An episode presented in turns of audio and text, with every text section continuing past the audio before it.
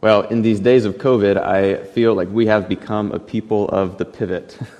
Uh, if you have been listening to perhaps uh, Board of Education meetings or uh, meetings of different uh, churches or even paying attention to the news, this, this idea of the pivot, I think, has come into our social consciousness uh, quite rapidly these days. The idea of the pivot, of course, is that you can be going down one road one day, and then because of the unpredictability of the pandemic, you might find yourself having to take a hard turn, a pivot in another direction.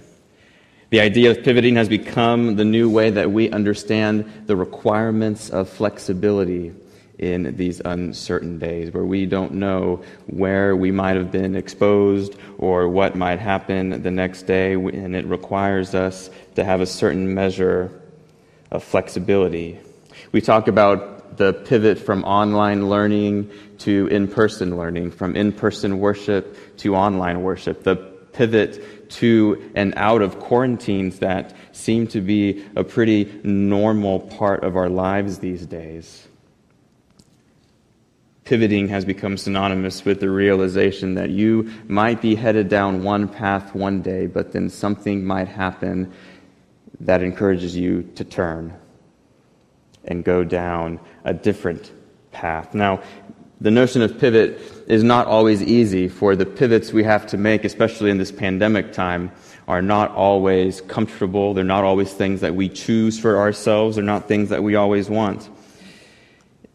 If anyone has ever tried to move a heavy couch up a narrow staircase, you will know that calls for pivoting are not always welcome and not always fruitful. I, I think of that episode of the sitcom Friends from season 5, episode 16. Some of you might have uh, seen it where Ross, Rachel, and Chandler are trying to move that heavy couch up the stairs, and no matter how many times Ross yells, Pivot, pivot, it's not going to help because the fact is the couch just won't fit up the stairs.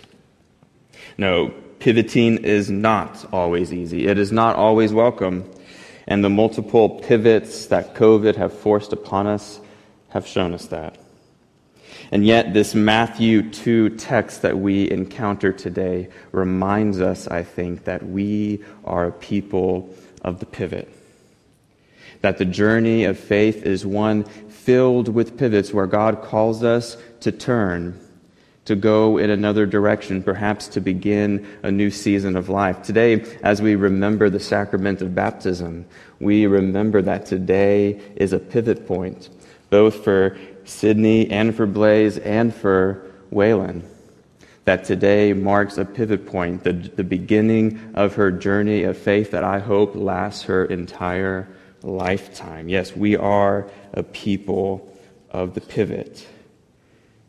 And God calls us oftentimes to new and unknown directions.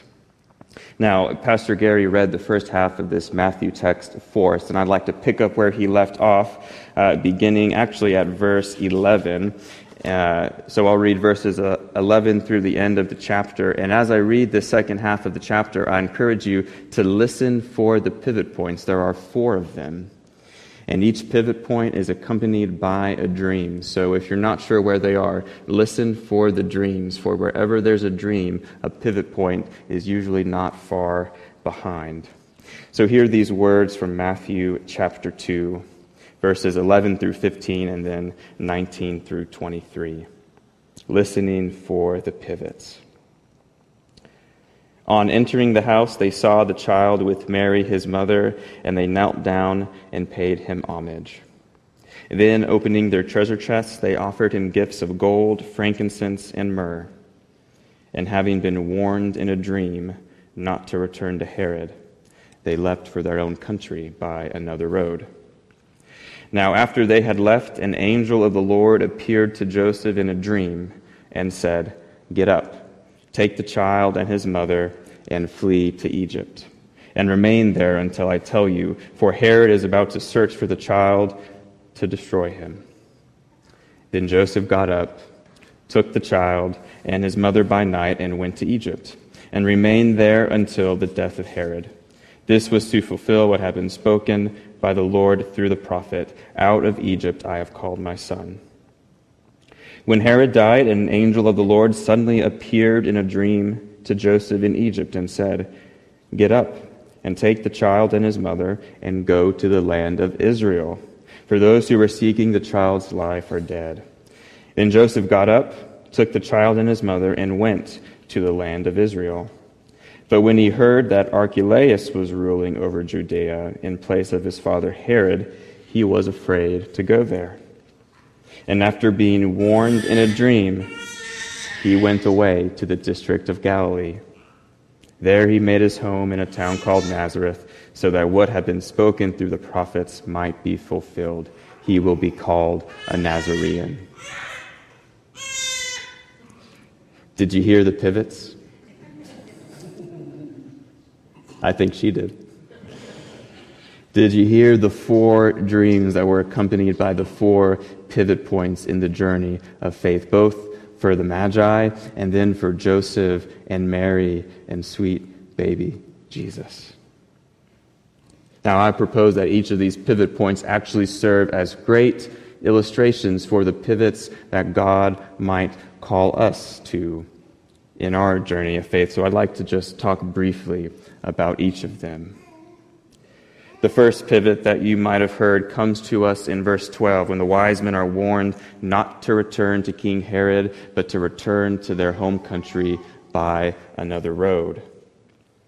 And I wonder if sometimes we need that pivot too, to return to our home of faith, perhaps by a different road than the one that we set out on.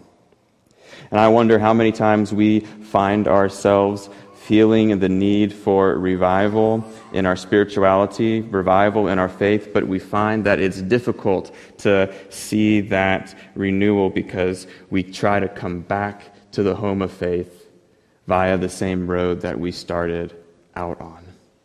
I've had this experience happen to me more than once, and it feels as if there's a glass ceiling, some kind of barrier that's keeping me from that renewal and I think it's often because we seek to return to faith the way that we started out.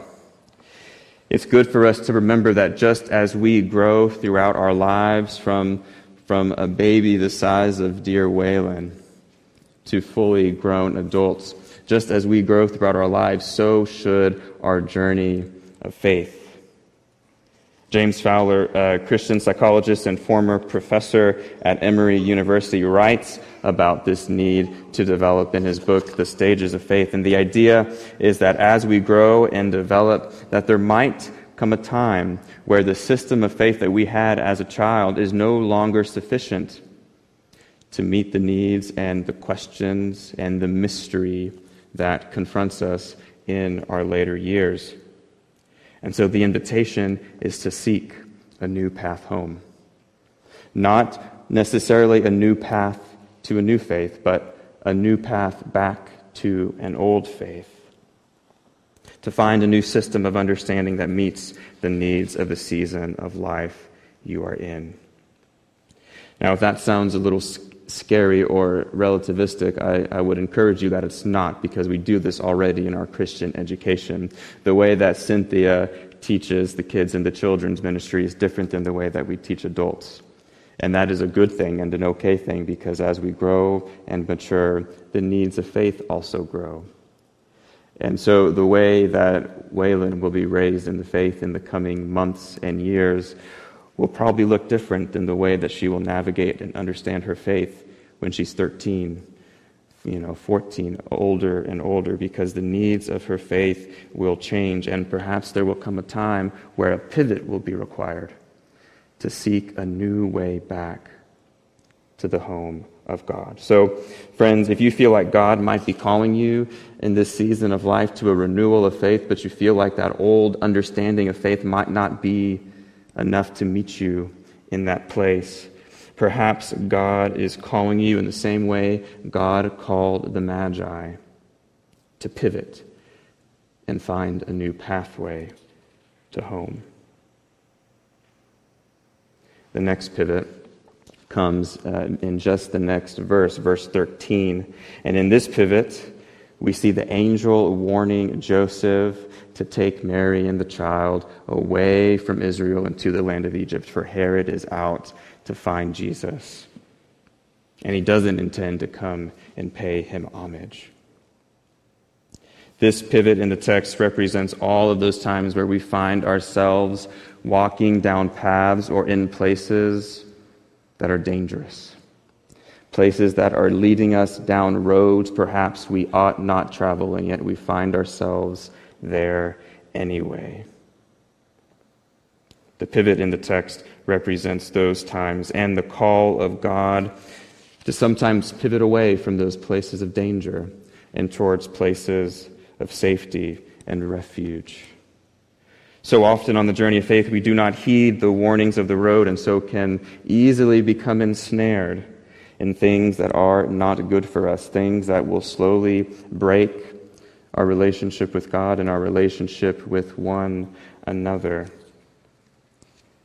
And yet, God always wishes to lead us back away from the danger of the King Herods, away from the thing, things that would consume us, and towards places of safety and repentance and reconciliation.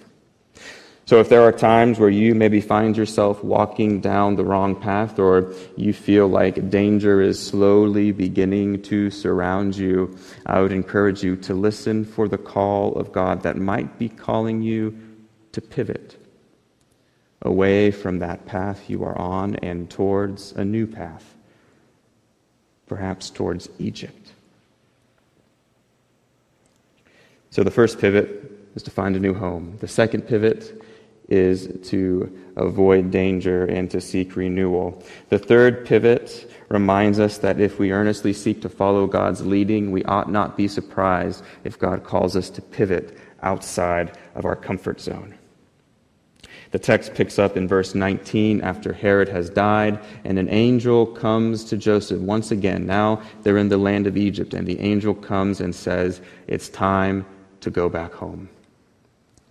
Now, most scholars agree that there was probably no more than two years between the birth of Jesus and the death of Herod. So, two years between the announcement to go to Egypt and the announcement to come back. And the point I just want to make with that is that two years is not really a lot of time.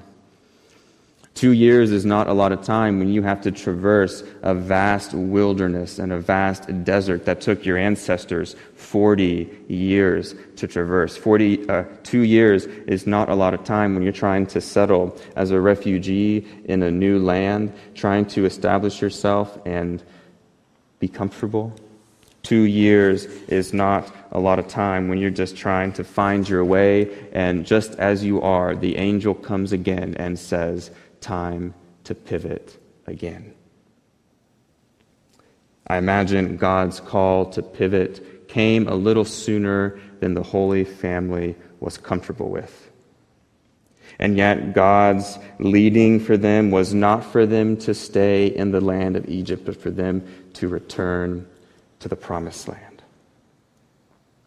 And if we seek to follow God who lights the path before us, just as God lighted the path through the Magi and the Holy Family, we ought not to be surprised if we are called to pivot and then pivot and then pivot again.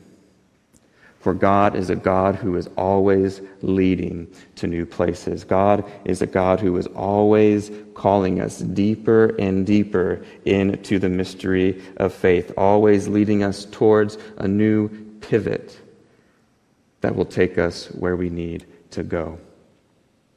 And those pivots might not always feel comfortable. The pivots might, in fact, call you out of the safety of Egypt and back into the wilderness back into the desert, into the unknown of a terrain you are unfamiliar with. And if you feel God calling you out of your comfort zone, simply remember this that the call to leave the safety of Egypt and to enter the wilderness is because on the other side of the wilderness is the promised land. The last pivot of our text shows us that God's leading may, in fact, take us towards the exact places people, and causes that the world deems insignificant. Now, by this point in the text, Mary and Joseph and Jesus, they heard the call of the angel. They were on their way back to Israel, back to the land of Judea, for that's where Joseph's family was from. Joseph was from the line of David, and so going back to Bethlehem, which was just a s- suburb of the capital, Jerusalem, would have made a lot of sense, for that is where their family belonged. And Jerusalem, like I said, it was the capital, and so that is where a lot of the wealth power, privilege, and influence was located. This was the place they were headed back towards. But when they heard that the new governor was even less desirable than King Herod, they get afraid.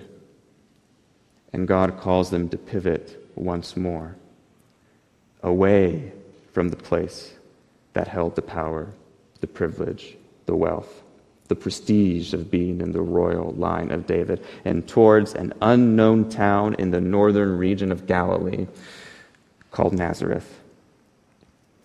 Now, Nazareth would have had probably no more than 500 people. It was a small fishing town. Now, there are so many towns in Kansas of about 500 people, and there are wonderful things about them, but I don't think anybody would say that a town of 500 would be a place of wealth, power, prestige, or significance. And yet, this is where God calls the Holy Family to pivot to. When Jesus begins to call his, his disciples, we see the reputation of Nazareth. They say, Can anything good come out of Nazareth when they hear that that's where he's from? It is not a place with a good reputation, and yet this is where God leads them. And this is important for us because if we seek to earnestly follow the God who guides us, we ought not to be surprised if we are led away from the places of power, wealth, privilege, and influence and towards the places that seem most insignificant. We should not be surprised if God leads us away from Judea and towards Nazareth, for good things do come out of Nazareth, as we see in the example of Christ. The journey of faith is not one whose final aim is the comfort of an upper middle class suburban lifestyle. There's nothing wrong with that lifestyle, but this is not where the aim of the journey of faith takes us. The aim of the journey of faith takes us to follow the Christ child, the one who pivoted away from the place of power and wealth and towards the unknown places of Galilee. Friends, the point of all of this is that God is a God who will lead us and guide us through the journey of faith and will lead us in and through the pivot points of life. Maybe God is calling you today to yet another pivot, not a pivot due to COVID 19 exposure, but perhaps a pivot towards a renewal or a reordering or a reaffirmation of your faith. Perhaps God is calling you on a pivot to, to pivot away from the path of danger that you find yourself on and towards a path of repentance and refuge. Perhaps God is calling you to pivot towards yet another new season of life that might call you out of the safety of Egypt and into the wilderness of the desert. Or maybe God is calling you to pivot away from Judea and towards Nazareth. Wherever the pivots of life take you, may you know today that God is a God that guides us. That just as the star was in the sky to guide the Magi, just as the angel came in the dreams to lead Joseph and the Holy Family, God does lead us. And if we pay attention to the calls, to the pivot points, we may go where God leads. So listen for the pivots, for we are a people of the pivot. And when the call comes, don't be afraid to turn. In the name of the Father, Son, and Holy Spirit, may it be so. Amen.